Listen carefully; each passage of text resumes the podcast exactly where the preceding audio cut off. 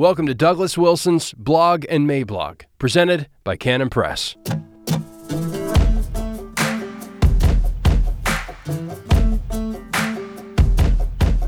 That Pink Stuff, November 21st, 2022. Introduction. So, Donald Trump has announced his candidacy for the Republican nomination, and this sets up an, any number of miscomponderables. We shall have to think this through, you and I. The fact that I'm going to say what I think, straight, no chaser, should not be taken as an indication that I'm going to say it in an agitated manner. No, no, not at all. It is possible to state the facts and to exhibit the implications, and all while aping the demeanor of the Buddha contemplating a collection of lilies in a Japanese pond garden. Just watch. And yes, aping is the verb I want. I am going the calm route instead of the rant route because, in addition to the points I wish to make, I also want to illustrate an interesting development in ethical theory. It used to be thought that vile behavior was when you engaged in vile behavior.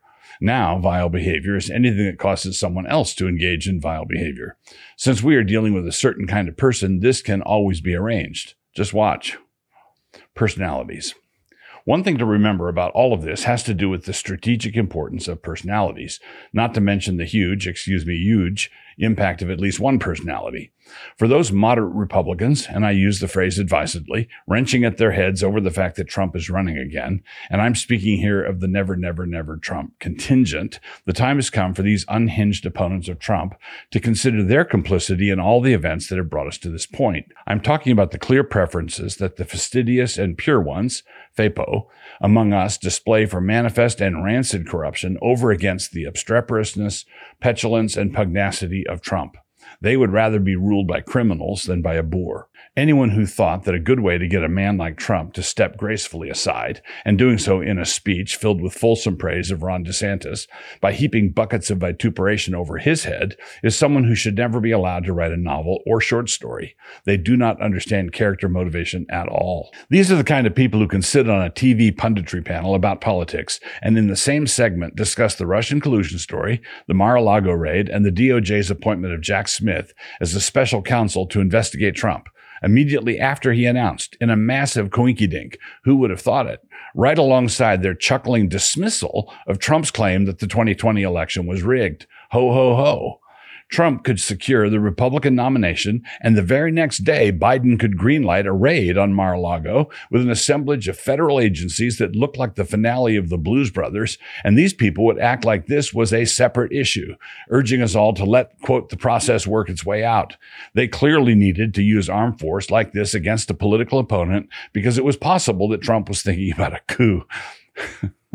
And anyone who believes this kind of raid is interference with the presidential election is clearly a conspiracy nut and needs to be hauled off to conspiracy nut readjustment camp. A glance at the scoreboard. But still, Trump has declared, and so we should think dispassionately about his record and what we are going to do now. So during his tenure as president, what did Trump accomplish or reveal? And we should look at both the positive and the negative. We have to begin by recognizing the sad fact that, despite Herculean efforts, he was unable to get gas prices anywhere near the levels they now comfortably occupy. This should be granted on all sides. Okay, seriously, what did Trump accomplish on the positive side of the ledger? And what should we put on the negative side? At the very top of this list, we would have to say that he kept his commitment on federal judges, particularly with regard to his nominations for the Supreme Court. Because of this, the Dobbs decision was made a possibility, and the grotesque legal reasoning that went into Roe was deservedly consigned to the place where the worm does not die. It would be difficult for me to overstate what a monumental accomplishment this was. Other Republican presidents had nominated justices who created the possibility, but Trump was the closer, appointing and sticking by three justices who got the decision overturned. And I can think of a lot of Republican politicos who, when it came to that point where it was going to happen or not, would have choked. This is the one great thing that I would put on the positive side of the ledger. There were other things that I liked no new wars, low gas prices, deregulation, and so on. But the demise of Roe was something that Trump did that pleased the Lord. On that ground alone, if he were to become president again, I would be content. What were Trump's failures? I'm not talking about character failings, although those are related, but rather asking about policy failures. In the front rank of disasters, Trump got completely rolled on COVID, vaccines, lockdowns, and all the rest of that buffoonish charade. This was the mechanism chosen to run him out of town, and he tried to get out in front of the mob and make it look like a parade. He was going to develop the best vaccine ever. All other vaccines were losers, the worst. Another big problem is that Trump has dunked on Pence for not putting a stop to the ratification of the Electoral College votes. Pence should have, according to Trump, used all the formal power of his office to put a stop to the travesty. Granting that it was in fact a travesty for the sake of the discussion, this is one of the grossest things that Trump ever did, actually. Trump still had the formal power of office himself, and for him to refuse to use his power to put a stop to something he actually believed was an unconstitutional injustice, while at the same time expecting Pence to do something about it when Pence did not believe it to be that sort of injustice was and remains a display of real cowardice. And if Trump claims in his defense that for him to do such a thing in such a moment would have ushered in a constitutional crisis, then Pence can say the same, and the point remains. This means that if Trump loses the nomination to another conservative candidate, one who could continue to drive the establishment crazy, but without the nation having to deal with Trump fatigue, I would be most content. But depend upon it, if any other conservative candidate wins the nomination, he will be demonized in about 10 minutes, and we will soon be dealing with DeSantis fatigue, or whoever fatigue. What I intend to do about all of this in the meantime. Apart from watching it all unfold with a bemused objectivity, I intend to wait and see what happens. Everybody's talking as though this will be a Trump DeSantis matchup and are already placing their bets. But there are quite a few other Republican politicos who are not getting any younger and who are just as ambitious as ever they were. So there are all kinds of reasons to believe that others will intrude their integers into the equation. But no matter what happens, Trump will have his base of diehards, and so any others who enter the race are far more likely to take votes away from DeSantis, say, if he runs. Trump is the front runner, in other words, and if the Republican establishment rallies around anyone else, or even looks like they are rallying around someone else, this will be the wind beneath Trump's wings, which is quite a word picture. This may have been the reason for Trump's swipe at DeSantis, actually, done to provoke the establishment into rallying to the side of DeSantis in order to discredit him. But that would just be Machiavellian and déclassé instead of fearful and déclassé. That pink stuff. I've argued before that Trump was the nation's chemotherapy. He is toxic, and you wouldn't ever want to inject him into a healthy body, because what would be the point of that? But the logic of chemo is that a body riddled with cancer is already dying, and the toxin is introduced with the purpose of killing the cancer faster than it kills the healthy body. That's the theory, anyway. Trump was like that. Trump was introduced into the body politic, and there was a marked coarsening of our public discourse, as in mean tweets. But at the same time, after two years of him, the tumors were one quarter the size. I'm not trying to damn the Trump effect with faint praise here. This is true praise, although the Trump effect is to be distinguished from Trump the man. During this process, the worst thing about our diseased body politic is that it was constantly preening itself about how health conscious it was and was constantly treating cancerous skin splotches with spray tan. The previous size of the tumors had become a matter of pride for them, actually. We were then in the position of having the cancer lecture us incessantly about how toxic the chemo was. But let me change the analogy to make another related point, and please note this is not something that Trump himself has done, but rather something that the presence of Trump has revealed. And so here it is. Another valuable service that Trump performed was that of helping out the evangelical world with an MRI scan. You know, when they make you drink a quart of some pink stuff and then shove you into a big tube to determine what parts of your body get lit up by the pink stuff, that kind of thing. When Trump revealed the presence of some deadly compromises in the conservative Christian world, he did not do this because of his insightful analysis, but rather because he was the pink stuff, and certain parts of our body, like David French, got lit up by the pink stuff. It was just a chemical reaction, you know?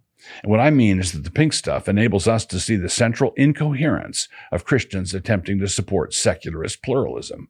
So then take a gander to your right and you will see how David French was expressing himself pre pink stuff and how he was doing so post pink stuff. The contrast is remarkable. This is why expressions like volte-face are so necessary. Taking his first sentiment, as I do, as a good representation of where we were and still are, I can only take the second expression as plain evidence that French is in the process of capitulating to the other side. This is not how he sees it, and of course not. In the linked article, you can see how French is still fighting on the legal front for the religious liberty of Christians. Sort of. But there's still something deadly here. French is changing with the times. Quote, LGBTQ Americans now enjoy more rights to form their own family and greater protection from workplace discrimination than at any other time in American history. That's how pluralism is supposed to work. It is possible for people with profoundly different worldviews to enjoy both individual liberty and freedom from workplace discrimination. David French in the linked article. So David French is now celebrating the fact that the alphabet people can quote unquote form their own family. He has made his peace with Obergefell. But at the same time, I would invite you to please note that he has committed the thought crime of leaving the plus sign off his celebration. Whence the hate? Why should the plus sign groomers have to face the hostility of workplace discrimination? And why is French fighting for the free speech rights of a small business web designer and not the free speech rights of Christians who work for some big corporation in the midst of their big June rainbow frenzy? For such a man to witness to a homosexual colleague would, for French, be a violation of the truce that the middle of the roaders are trying to work out for us. But no thank you. On issues like this, we are not supposed to change with the times. It is all right to change with the times if what you are talking about is dropping your landline and making your cell phone your main number. I've done that. It is all right to move with the times if you now navigate around in an unfamiliar city by listening to a female bot telling you when to turn, as opposed to the older method of buying fold out paper maps at gas stations. But we are not supposed to change with the times such that we celebrate same sex unions provided we are in the workplace. And so all this could be a sound argument for another round of Trump. Look around at the evangelical world of principled capitulations, and it seems evident to me that we need another MRI. We need to drink another quart of that pink stuff. A big part of what we do here in November is that we give stuff away, as in for free, and this month we've given away tens of thousands of books already. This helps offset the impression that our refusal to qualify assertions during November proceeds from a churlish heart. Rather, it comes from a heart brimming over with generosity and open handedness. So, at the bottom of every NQN post, Look for the current offers, whatever they might be this week. Please note that these are different from weeks one, two, and three. I want to exhort you to take advantage of these giveaways. We have already busted all previous records for free books going out the door, numbering in the tens of thousands actually, and it would really be fun to lap ourselves a few more times. One, this week's links to free Kindles include three books, not just two. The first is The Lord's Service, which is a great explanation of covenant renewal worship. The second is my book on building Christian community. It is called Gashmu Saith It, and the documentary that drops this week is a companion to this book. The third book is The Case for Classical Christian Education, in case you were wondering about this key element in our program. Two, also in November, anyone can get one free month of Canon Plus using the code NQNQ. This only works for new subscribers. Sorry, it doesn't work for existing or annual subscriptions. If you do this, you will be able to watch my new documentary over Thanksgiving and to do so for free. The name of the doc is How to Save the World in 11 Simple Steps. That would be simple steps, not easy steps. Critics should be sure to watch it in order to confirm their suspicions about the apparent megalomania of the title, but which will turn out to be a dud. Since disappointing my critics has become something of a hobby of mine, I do encourage critics to take advantage of this free offer. Three, and this November, current subscribers can give a year's subscription of Canon Plus for just 50 bucks. $49.99 instead of $95.88. That way you can get that pastor, friend, or enemy the Canon Plus content they've been so wishing for. Four, and in addition to all of that, from my quaint little Mablog shop, over the course of this coming week, November 21 through 25, you may obtain my collection of tweets that I've sent aforetime out into the void. That book is called No Artificial Tweeteners and is free below.